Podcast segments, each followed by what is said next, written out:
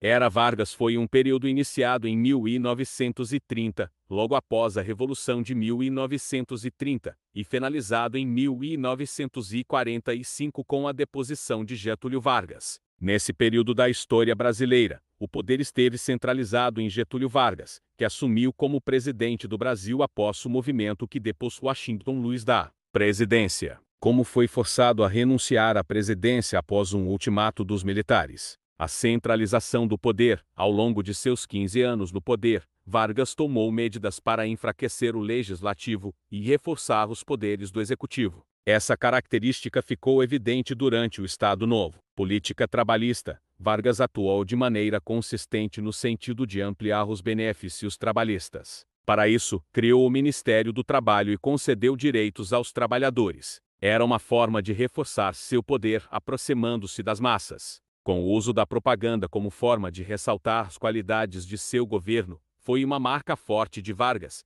e que também ficou evidente durante o Estado Novo, a partir do Departamento de Imprensa e Propaganda Doença Inflamatória Pélvica. Capacidade de negociação política A capacidade política de Vargas não surgiu do nada, mas foi sendo construída e aprimorada ao longo de sua vida política. Vargas tinha uma grande capacidade de conciliar grupos opostos em seus governos, como aconteceu em 1930, quando oligarquias dissidentes e tenentistas estavam no mesmo grupo apoiando-lhe. A ascensão de Getúlio Dornelles Vargas à presidência aconteceu pela implosão do modelo político que existia no Brasil durante a Primeira República. Ao longo da década de 1920, inúmeras críticas foram feitas ao sistema oligárquico que vigorava em nosso país, sendo os tenentistas um dos movimentos de oposição de maior destaque. Como a implosão da Primeira República concretizou-se de fato durante a eleição de 1930. Nessa eleição, eleição de 1930, nessa eleição, a oligarquia mineira rompeu abertamente com a oligarquia paulista, porque o presidente Washington Luiz recusou-se a indicar um candidato mineiro para concorrer ao cargo. A indicação para presidente foi do paulista Júlio Prestes. Com isso desagradou profundamente a Oliga e a Mineira, uma vez que a atitude do presidente rompia com o acordo existente entre as duas oligarquias política do café com leite. Assim, os mineiros passaram a conspirar contra o governo e, aliando-se às oligarquias paraibana e gaúcha, optaram por lançar um candidato para concorrer à presidência. Com os historiadores dividem a era Vargas em três fases: governo provisório 1930-34, Governo Constitucional 1934-37 e Estado. O governo provisório, como o próprio nome sugere, deveria ter sido uma fase de transição, em que Vargas rapidamente organizaria uma Assembleia Constituinte para elaborar uma nova Constituição para o Brasil. Getúlio Vargas, porém, nesse momento, já deu mostras da sua habilidade de se sustentar no poder, pois adiou quanto foi possível a realização da Constituinte. Nessa fase, Vargas já realizou as primeiras medidas de centralização do poder e, assim, dissolveu o Congresso Nacional, por exemplo. A demora de Vargas em realizar eleições e convocar uma constituinte teve impactos em alguns locais do país, como São Paulo, que se rebelou contra o governo em 1932 no que ficou conhecido como Revolução Constitucionalista de 1932. O movimento foi um fracasso e, após a sua derrota, Getúlio Vargas atendeu às demandas dos paulistas, nomeando para o Estado um interventor governador civil e nascido em São Paulo, além de garantir a realização de uma eleição em 1933 para compor a Constituinte. Dessa Constituinte, foi promulgada a Constituição de 1934. A nova Constituição foi considerada bastante moderna para a época e trouxe novidades, como o sufrágio universal feminino confirmando o que já havia sido estipulado pelo Código Eleitoral de 1932. Junto da promulgação da nova Constituição, Vargas foi reeleito indiretamente para ser presidente brasileiro entre 1934 e 1938. Após isso, um novo presidente deveria ser eleito. Nessa fase, a política econômica de Vargas concentrou-se em combater os efeitos da crise de 1929 no Brasil. Para isso, agiu comprando milhares de sacas de café e incendiando-as como forma de valorizar o principal produto da nossa economia. Nas questões trabalhistas, Contudo, Getúlio Vargas assumiu a presidência do Brasil como desdobramento do sucesso da Revolução de 1930. Em outubro de 1945, Vargas foi deposto por meio um golpe de Estado organizado pela União Democrática Nacional, UDN, e pelos militares. Com a deposição de Getúlio chega ao fim o período denominado Era Vargas, mas se, se ainda não seria o fim de Getúlio Vargas na presidência. Contudo, isso Vargas cometeu suicídio no ano de 1954, com um tiro no coração, em seu quarto, no Palácio do Catete, na cidade do Rio de Janeiro, então capital federal, por conta que não estava conseguindo lidar com o povo te julgando e julgando seus métodos, e mesmo não acreditando em sua palavra. Era Vargas foi um período iniciado em 1930, logo após a Revolução de 1930, e finalizado em 1945 com a deposição de Getúlio Vargas. Nesse período da história brasileira, o poder esteve centralizado em Getúlio Vargas, que assumiu como presidente do Brasil após o movimento que depôs Washington Luiz da presidência. Como foi forçado a renunciar à presidência após um ultimato dos militares. A centralização do poder, ao longo de seus 15 anos no poder, Vargas tomou medidas para enfraquecer o legislativo e reforçar os poderes do executivo. Essa característica ficou evidente durante o Estado Novo. Política trabalhista. Vargas atuou de maneira consistente no sentido de ampliar os benefícios trabalhistas. Para isso, criou o Ministério do Trabalho e concedeu direitos aos trabalhadores. Era uma forma de reforçar seu poder aproximando-se das massas com o uso da propaganda como forma de ressaltar as qualidades de seu governo, foi uma marca forte de Vargas, e que também ficou evidente durante o Estado Novo, a partir do Departamento de Imprensa e Propaganda Doença Inflamatória Pélvica. Capacidade de negociação política A capacidade política de Vargas não surgiu do nada, mas foi sendo construída e aprimorada ao longo de sua vida política. Vargas tinha uma grande capacidade de conciliar grupos opostos em seus governos, como aconteceu em 1930, quando oligarquias dissidentes e tenentistas estavam no mesmo grupo apoiando-lhe. A ascensão de Getúlio Dornelles Vargas à presidência aconteceu pela implosão do modelo político que existia no Brasil durante a Primeira República. Ao longo da década de 1920, inúmeras críticas foram feitas ao sistema oligárquico que vigorava em nosso país, sendo os tenentistas um dos movimentos de oposição de maior destaque. Como a implosão da Primeira República concretizou-se de fato durante a eleição de 1930. Nessa eleição,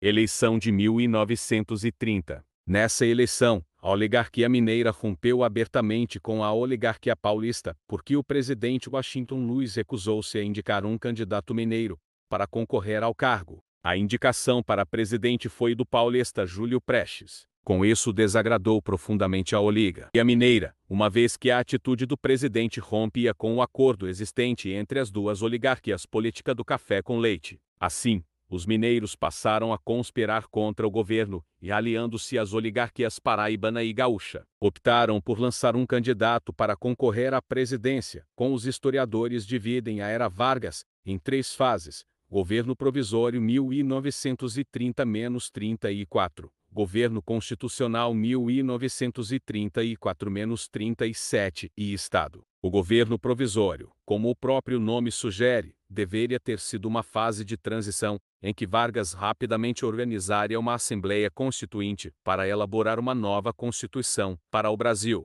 Getúlio Vargas, porém, nesse momento, já deu mostras da sua habilidade de se sustentar no poder, pois adiou quanto foi possível a realização da Constituinte. Nessa fase, Vargas já realizou as primeiras medidas de centralização do poder e, assim, dissolveu o Congresso Nacional, por exemplo. A demora de Vargas em realizar eleições e convocar uma constituinte teve impactos em alguns locais do país, como São Paulo, que se rebelou contra o governo em 1932 no que ficou conhecido como Revolução Constitucionalista de 1932.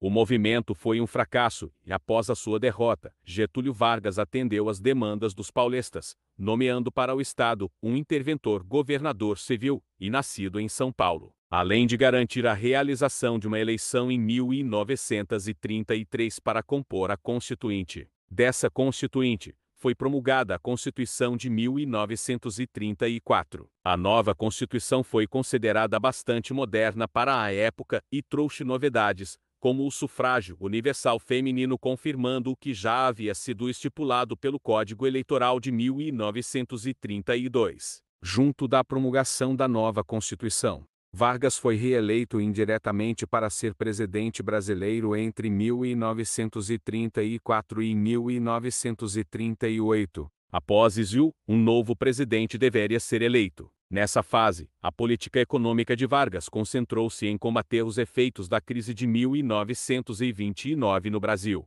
Para isso, agiu comprando milhares de sacas de café e incendiando-as como forma de valorizar o principal produto da nossa economia nas questões trabalhistas. Contudo, Getúlio Vargas assumiu a presidência do Brasil como desdobramento do sucesso da Revolução de 1930. Em outubro de 1945, Vargas foi deposto por meio um golpe de Estado organizado pela União Democrática Nacional, UDN, e pelos militares. Com a deposição de Getúlio chega ao fim o período denominado Era Vargas, mas se, se ainda não seria o fim de Getúlio Vargas na presidência, contudo isso Vargas cometeu suicídio no ano de 1954, com um tiro no coração, em seu quarto, no Palácio do Catete, na cidade do Rio de Janeiro, então capital federal, por conta que não estava conseguindo lidar com o povo te julgando e julgando seus métodos, e mesmo não acreditando em sua palavra.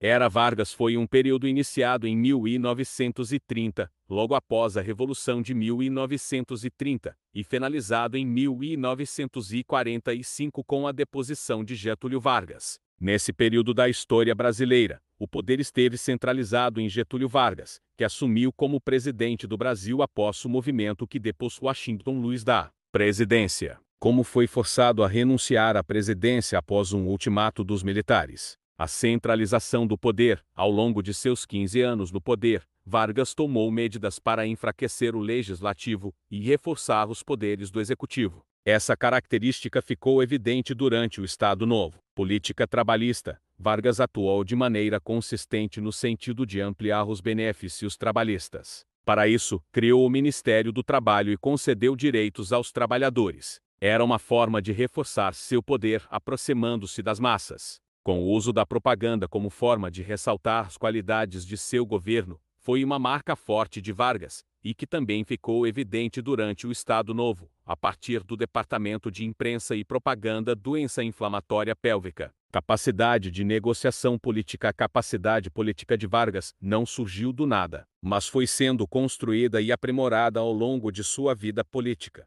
Vargas tinha uma grande capacidade de conciliar grupos opostos em seus governos, como aconteceu em 1930, quando oligarquias dissidentes e tenentistas estavam no mesmo grupo apoiando-lhe. A ascensão de Getúlio Dornelles Vargas à presidência aconteceu pela implosão do modelo político que existia no Brasil durante a Primeira República. Ao longo da década de 1920, inúmeras críticas foram feitas ao sistema oligárquico que vigorava em nosso país, sendo os tenentistas um dos movimentos de oposição de maior destaque. Como a implosão da Primeira República concretizou-se de fato durante a eleição de 1930. Nessa eleição, eleição de 1930, nessa eleição, a oligarquia mineira rompeu abertamente com a oligarquia paulista, porque o presidente Washington Luiz recusou-se a indicar um candidato mineiro para concorrer ao cargo. A indicação para presidente foi do paulista Júlio Prestes. Com isso desagradou profundamente a Oliga e a Mineira, uma vez que a atitude do presidente rompia com o acordo existente entre as duas oligarquias política do café com leite. Assim,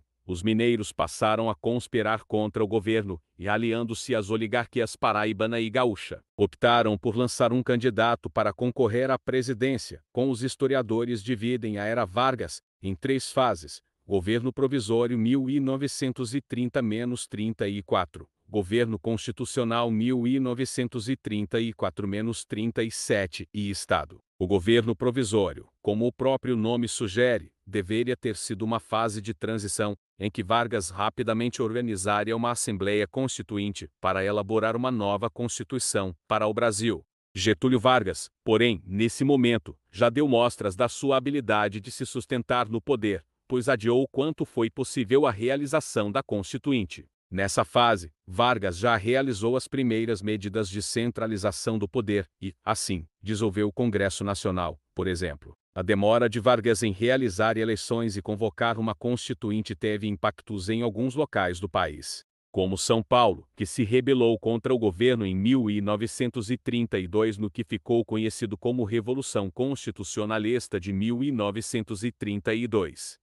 O movimento foi um fracasso e, após a sua derrota, Getúlio Vargas atendeu às demandas dos paulistas, nomeando para o Estado um interventor governador civil e nascido em São Paulo, além de garantir a realização de uma eleição em 1933 para compor a Constituinte. Dessa Constituinte, foi promulgada a Constituição de 1934. A nova Constituição foi considerada bastante moderna para a época e trouxe novidades, como o sufrágio universal feminino confirmando o que já havia sido estipulado pelo Código Eleitoral de 1932. Junto da promulgação da nova Constituição, Vargas foi reeleito indiretamente para ser presidente brasileiro entre 1934 e 1938. Após isso, um novo presidente deveria ser eleito. Nessa fase, a política econômica de Vargas concentrou-se em combater os efeitos da crise de 1929 no Brasil. Para isso, agiu comprando milhares de sacas de café e incendiando-as como forma de valorizar o principal produto da nossa economia,